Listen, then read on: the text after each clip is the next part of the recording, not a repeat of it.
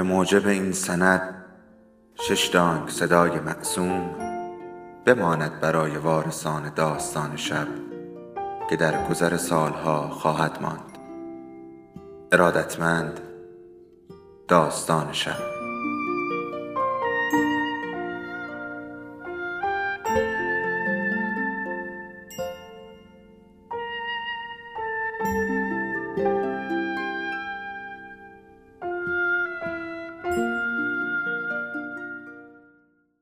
یکی بود یکی نبود.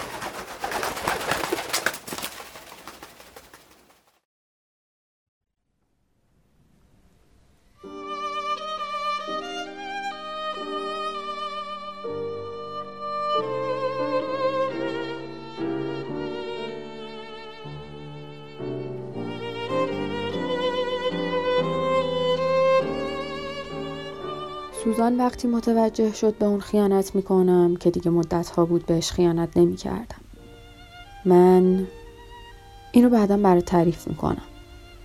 ما اون موقع تو خیابون کنوانسیون زندگی می‌کردیم. اون آپارتمان رو دوست نداشتم. اونطوری که سوزان خونه رو چیده بود دوست نداشتم. تو اونجا احساس خستگی می‌کردم. پر بود از مبلمان و اشیای تزینی همه جا پر بود از عکسای ما. پر از همه چی. بهت میگم این کارا هیچ لطفی نداره. هیچ لطفی. به اون آپارتمان می‌رفتم فقط برای خوابیدن. فقط برای اینکه خانوادم اونجا زندگی می‌کردن. هیچ انگیزه دیگه ای در کار نبود. هیچی. یه شب سوزان از من خواست شام بریم بیرون. از خونه بیرون رفتیم. نزدیکی های خونه یه پیتزا فروشی محقر بود. نور چراغای نئون قیافه سوزان رو وحشتناک کرده بود. البته که از قبل قیافه زنه کتک خورده رو به خودش گرفته بود. بیرحمان است اما باور کن عمدی در کار نبود. اولین مغازه که سر راهمون بود و انتخاب کردم. از قبل حس کرده بودم قراره چی به سرم بیاد. آرزو می کردم تو رخت خوابم خواب بودم. البته زیادم طول نکشید.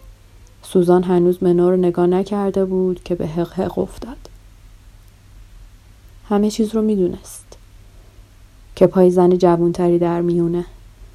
می‌دونست این رابطه چند وقته به وجود اومده و فهمیده بود چرا من همیشه آماده رفتنم.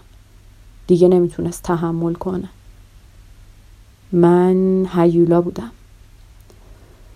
حقش بود این همه تحقیر بشه واقعا سزاوار چنین رفتاری بود مثل یه زن کثیف اوایل به روی خودش نیاورده بود.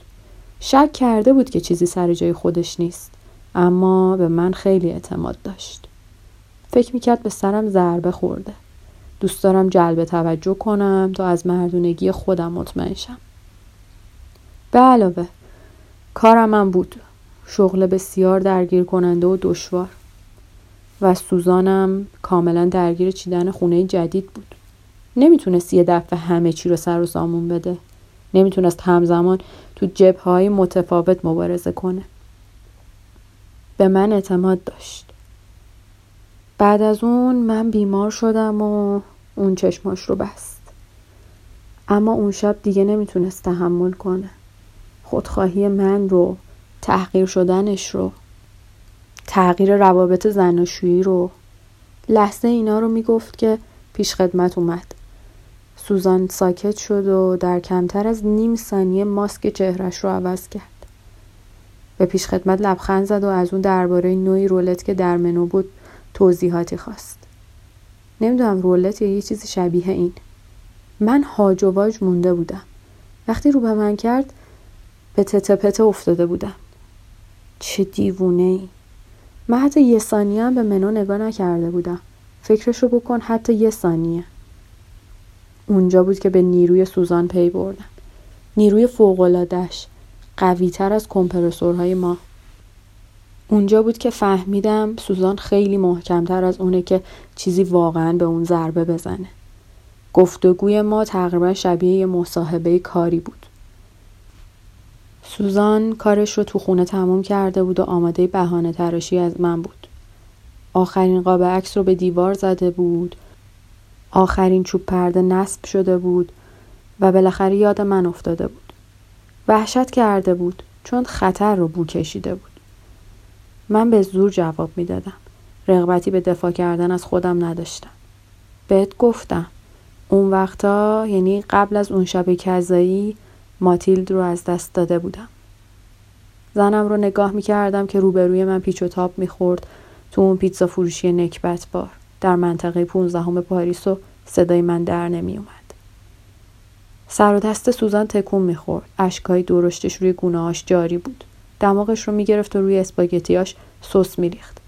و من تمام مدت بی هدف و مبهوت دو یا سه رشته اسپاگتی رو دور چنگالم میپیچوندم بی اون که بتونم تا دهنم بالا بیارم. منم خیلی دلم می‌خواست گریه کنم اما خودم رو نگه داشتم. برای چی؟ برای چی خودتون رو نگه داشتین؟ سوال آموزشی می‌پرسی؟ خب هنوز خودم رو خیلی ضعیف حس می‌کردم. نمی‌تونستم خطا کنم و بذارم احساسات درونم فوران کنه. نه اونجا نه اون وقت و نه در کنار سوزان نه در اون اغذیه فروشی کثیف من خیلی چطور بگم خیلی شکننده بودم. سوزان گفت با یه وکیل مشورت کرده برای طلاق. ناگهان توجه هم جلب شد. وکیل سوزان طلاق می‌خواست؟ تصورش رو هم نمی‌کردم اوضاع تا این حد وخیم شده باشه که اون انقدر شکسته.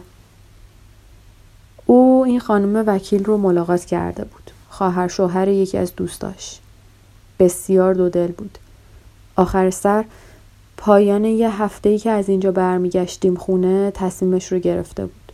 توی ماشین تو راه بازگشت تصمیم قطعیش رو گرفته بود. با اینکه در طول راه فقط یه بار با اون حرف زدم اونم برای اینکه بپرسم برای عوارضی سکه داره یا نه یه جور شرط بندی روسی در روابط زناشویی از خودش اختراع کرده بود. اگه پیر با من حرف بزنه میمونم. اگه حرف نزنه طلاق می‌گیرم. من مشوش شده بودم. فکر نمی کردم اینقدر اهل خرافه باشه. دوباره رنگ به رخش برگشت و با اطمینان بیشتری به من نگاه کرد. البته اون از همه چیز سر در آورده بود. سفرهام همیشه طولانی تر از معمول همیشه بیشتر از معمول. بیمیلیم به زندگی خانوادگی قفلتم از فرزندان. کارنامه های اونا رو هرگز امضا نمی کردم. سالهایی که برای سر سامون دادم به کار از اونا قافل مونده بودم. به خاطر خودم، به خاطر شرکت. شرکت که به خانواده سوزان و به خود اون هم تعلق داشت. وسط اون معرکه این رو هم گفت که البته خودش رو قربانی کرده. خودش رو برای همه این چیزا. اینکه چرا از مادر بدبخت من تا آخر عمر نگهداری کرده. دیگه چی می‌تونست بگه؟ هر چی که وکیلا دوست دارن بشنون تا حق الوکاله رو بالاتر ببرن منم به خودم اومدم به زمین مشترک رسیده بودیم از من چی می‌خواست؟ پول؟ چه مقدار؟ فقط کافی بود یه مبلغی بگه. از قبل چکش رو کشیده بودم. البته که نه. خوب من رو میشناخت. فکر می‌کرد می‌خوام خیلی ارزون و آسون خودم رو خلاص کنم. واقعا ترحم انگیز بودم. سوزن وقتی دو تیکه ترامیسو رو خورد دوباره حقحقش رو شروع کرد. چرا من چیزی نمیفهمیدم؟ در زندگی هیچی جای روابط صمیمی و پابرجا رو نمی‌گیره. با پول نمی‌تونست همه چیز رو بخره. خریدن همه چیز؟ آیا من چیزی میفهمیدم؟ آیا قلبی هم داشتم؟ واقعا ترحم انگیز بودم. ترحم انگیز آخر از کوره در رفتم و گفتم پس چرا طلاق نمی‌خوای؟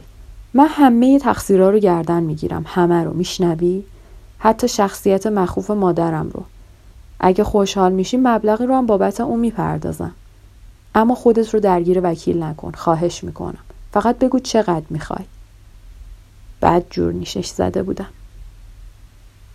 سرش رو بلند کرد و تو چشمام نگاه کرد. سالها بود اینطور طولانی به هم نگاه نکرده بودیم. سعی می‌کردم راز تازه‌ای تو صورتش پیدا کنم. شاید جوونیمون رو زمانی که گریش نمینداختم وقتی هیچ زنی رو به گریه نمینداختم و فکر پرچونگی کردن بر سر احساسات عاشقانه پشت یک میز به نظرم ناشایست می اومد.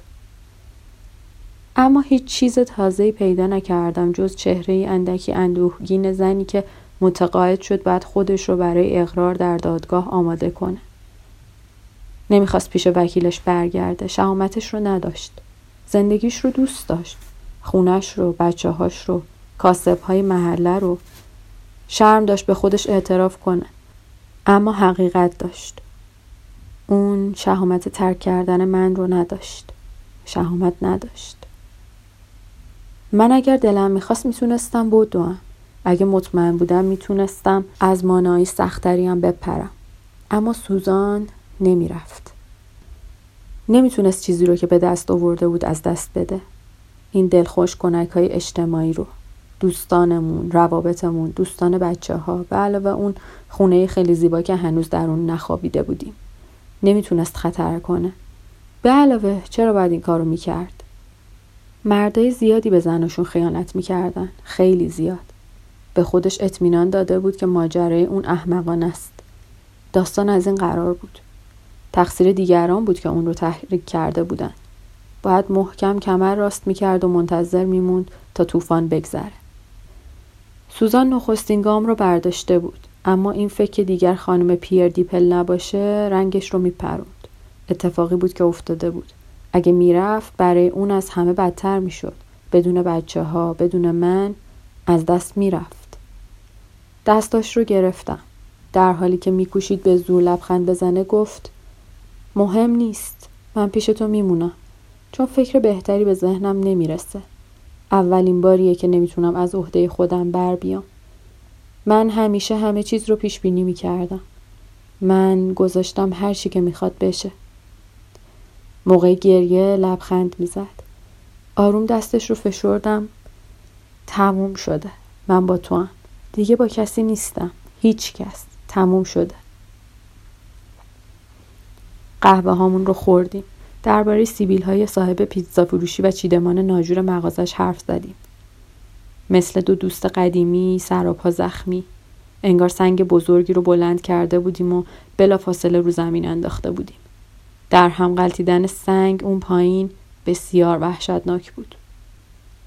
اون شب به پاکی سوزان رو میان بازوبانم گرفتم کار دیگه ای نمی‌تونستم بکنم اون شب تا صبح نخوابیدم. از اون شبا بود. اعترافاتش به جای اون که آرومم کنه کاملا متزلزلم کرده بود. باید بگم در آن دوران حال روز خیلی بدی داشتم خیلی بد. همه چیز آزارم می‌داد. واقعا خودم رو تو وضعیت رقت بار می‌دیدم. زنی رو که دوست داشتم از دست داده بودم و فهمیده بودم زندگی سوزان رو هم تباه کردم. چه تصویری! عشق زندگیم رو از دست داده بودم تا در کنار زنی بمونم که به خاطر اون و الفتش به بقالی و قصابی محل من رو ترک نمی‌کرد. نهایت خرابکاری نهایت آشفتگی. نه ماتیلد نه سوزان. سزاوار چنین وضعیتی نبودن. من همه چیز رو ضایع کرده بودم. هرگز خودم رو تا اون حد بینوا احساس نکرده بودم. قرصای آرامبخش هیچ فایده ای نداشتن. البته که بیفایده بود. اما اگه من شهامت بیشتری داشتم اون شب خودم رو حلقا ویز می کردم. پیر دوباره سرش رو عقب برد تا لیوانش رو تموم کنه. اما سوزان اون در کنار شما بدبخت نیست باور می‌کنی که نباشه؟ چطور می‌تونی چنین چیزی بگی؟ به تو گفته در کنار من خوشبخت بوده؟ نه نه به این وضوح این رو نگفت اما گفت به هر حال سوزان زنی نیست که هر لحظه خودش بپرسه که خوشبخت هست یا نه. بله در واقع چنین زنی نیست اما بسیار قویه. اما می‌دونی اگه اون شب اونقدر احساس بیچارگی می‌کردم بیشتر از همه به خاطر اون بود. وقتی می‌دیدم چی به روزش اومده اینقدر مطی اینطور تسلیم و فرو خورده اگه می‌دونستی وقتی اولین بار اون رو دیدم چه دختر بشاشی بود کلو از خودم راضی نیستم. واقعا نیستم.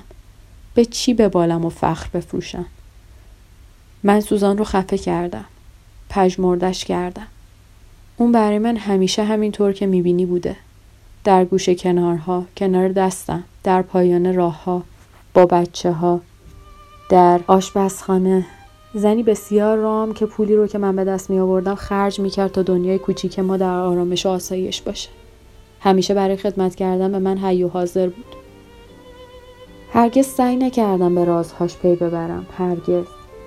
هیچ وقت درباره کودکیش، خاطراش، حسرتاش، خستگیاش، رابطمون در تخت خواب، امیدهای از دست رفتش و رویاهاش هیچ وقت از اون چیزی نپرسیدم. به هیچ کدام از اینا علاقه و توجه نشون ندادم. پیر دیگه اینقدر اقراق نکنی. شما نباید همه بارها رو روی دوش خودتون بذاری. خود رو شکنجه کردن لطف خودش رو داره اما به هر حال می‌دونید شما خیلی شبیه سن سباستیان نیستین. خوبه هیچ امتیازی به من نمیدی.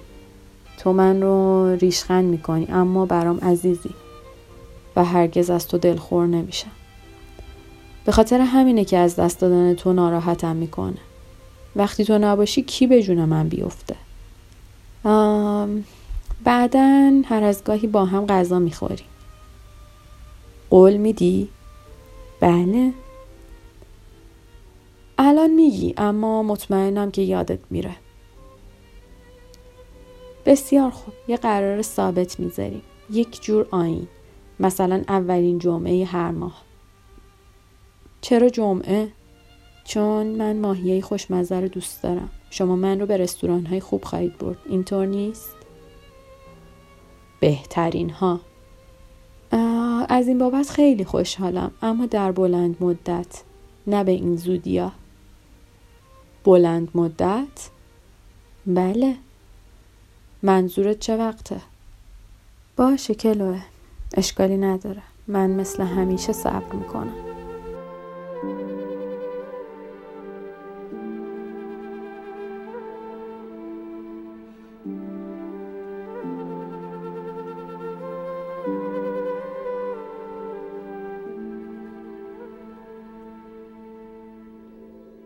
داستان شب بهانه است. برای با هم بودن دور هم نشستن شنیده شدن.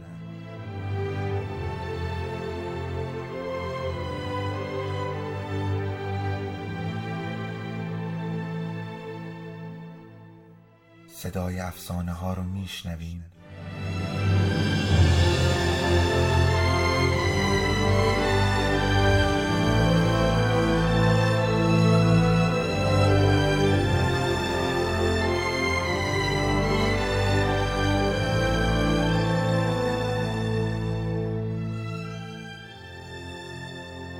شبتون بخیر.